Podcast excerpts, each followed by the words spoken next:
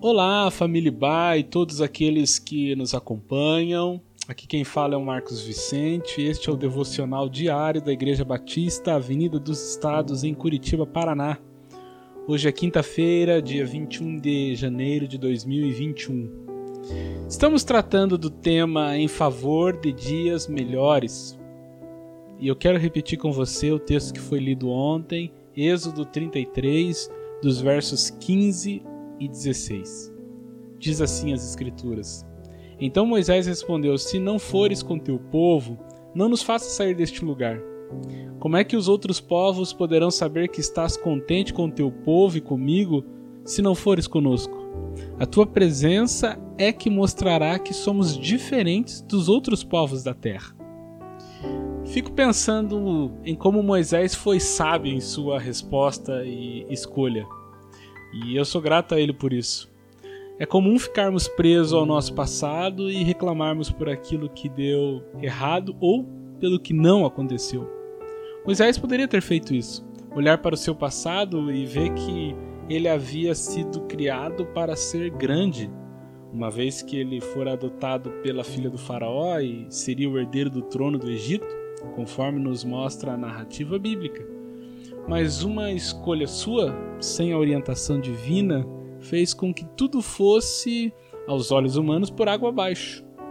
Ao assassinar um egípcio, tentando defender seu povo, ele foi descoberto. O faraó emitiu ordem para que Moisés fosse morto. Ele fugiu para Midian e lá se casou e passou a cuidar das ovelhas de seu sogro. 40 anos se passaram sem que Moisés progredisse em sua vida. Quando Deus o chama, para a grande tarefa de libertar e liderar seu povo, Moisés ainda estava no deserto, com cerca de 80 anos, cuidando de um rebanho que não era seu. Educado para ser grande, tornou-se apenas um empregado de seu sogro. Isso certamente não poderia ser considerado como sucesso. Mas aos 80 anos, Moisés começa aquela que seria a maior jornada de liderança e experiências sobrenaturais narradas na Bíblia. É vara que se transforma em serpente, pragas, abertura do mar, vitórias improváveis, pão que cai do céu, água que jorra da rocha. Talvez fosse natural, diante da proposta feita por Deus, Moisés olhar para trás e pensar: Deus está me recompensando.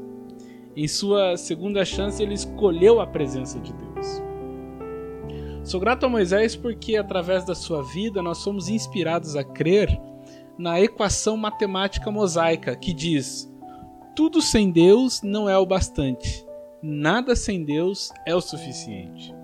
Somos inspirados a não nos agarrarmos aos acertos ou erros do passado. Somos inspirados a crer que Deus usa quem Ele quer no momento em que Ele quer para fazer o que Ele quer. Não importa a idade, o momento da vida, se fomos projetados ou não na sociedade, somos inspirados por Moisés a crer que a provisão vem de Deus.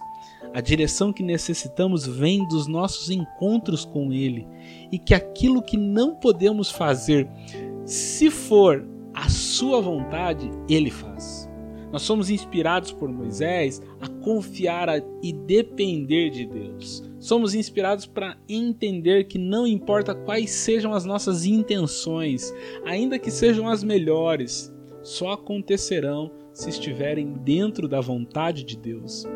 E ainda que gastemos um tempo pensando que seria justo ganharmos um pouco mais de recursos para investir no reino de Deus, somos lembrados de que tudo o que precisamos para abençoar nos foi e é concedido por Deus.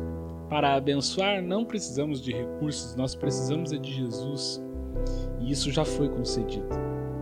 Escolha abençoar através de Cristo em sua vida. Que Deus nos abençoe.